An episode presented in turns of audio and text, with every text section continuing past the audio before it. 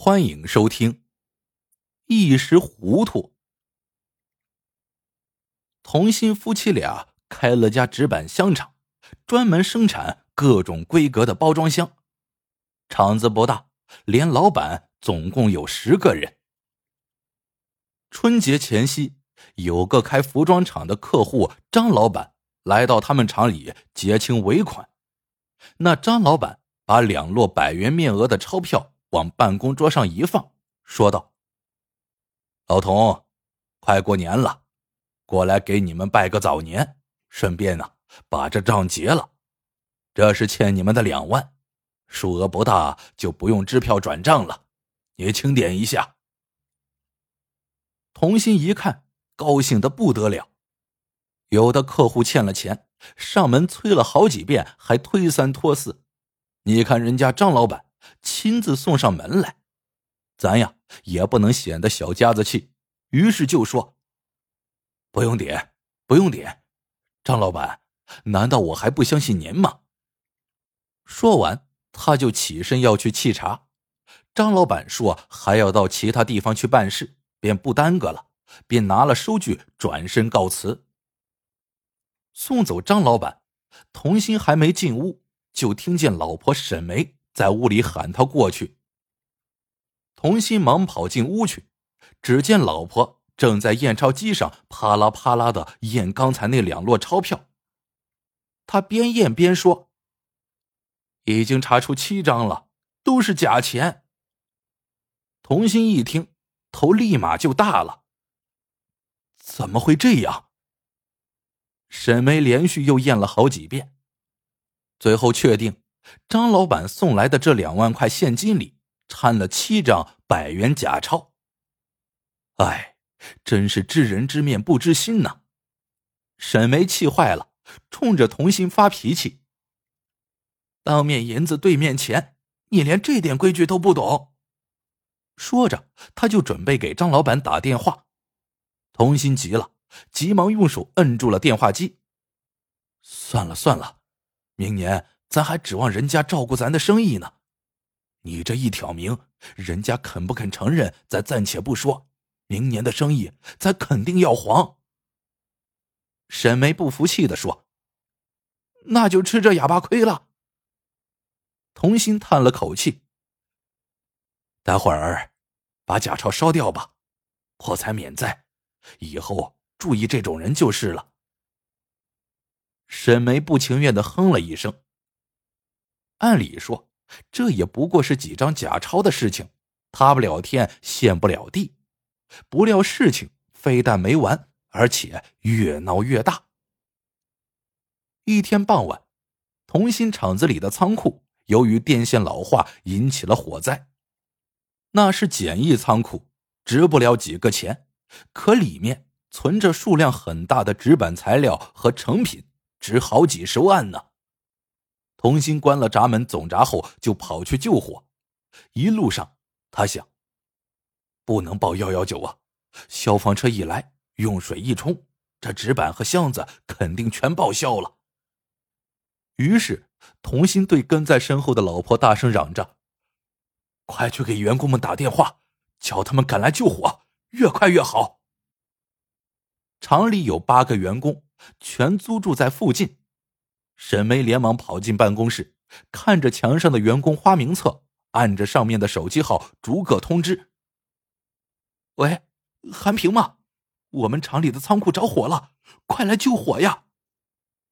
那边的韩平听后说：“哎呀，老板娘，我中午吃了不干净的东西，接连拉了五六次肚子了，现在腿软的迈不开步不说，恐怕……”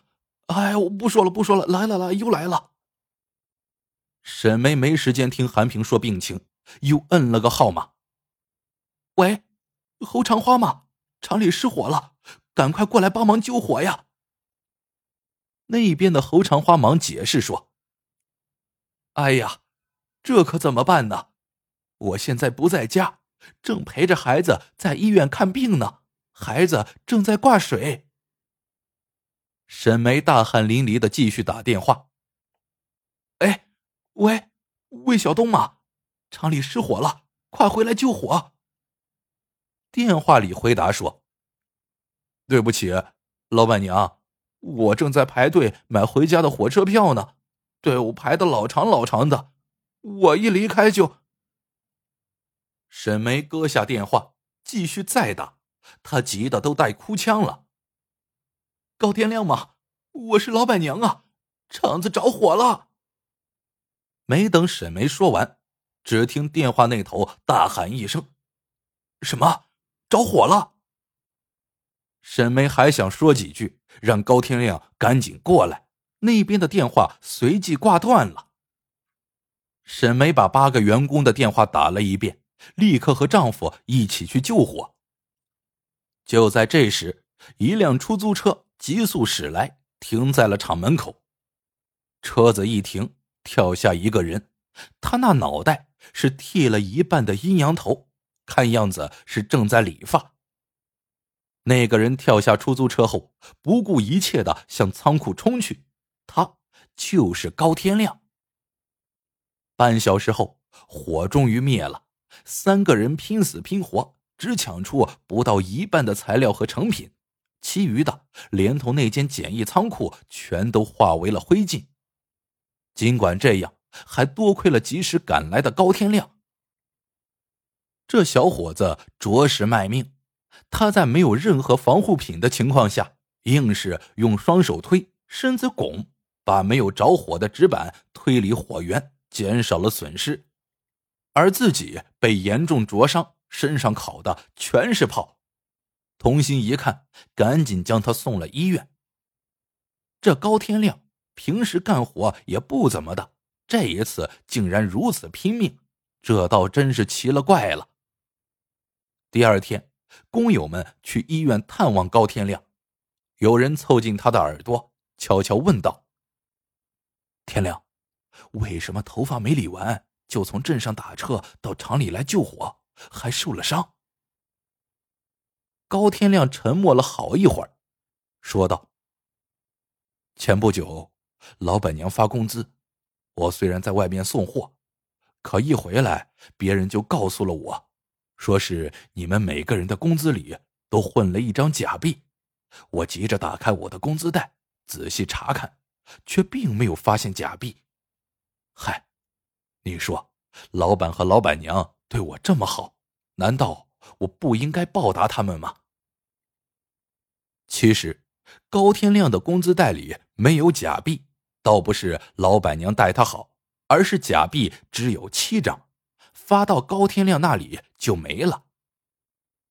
童心很快知道了这件事情，他气坏了，一个劲儿的训斥老婆：“亏你想得出，我让你把假币烧掉，你竟然把他们混在员工的工资里。”怪不得他们都不来救火，原来呀，都让你得罪遍了。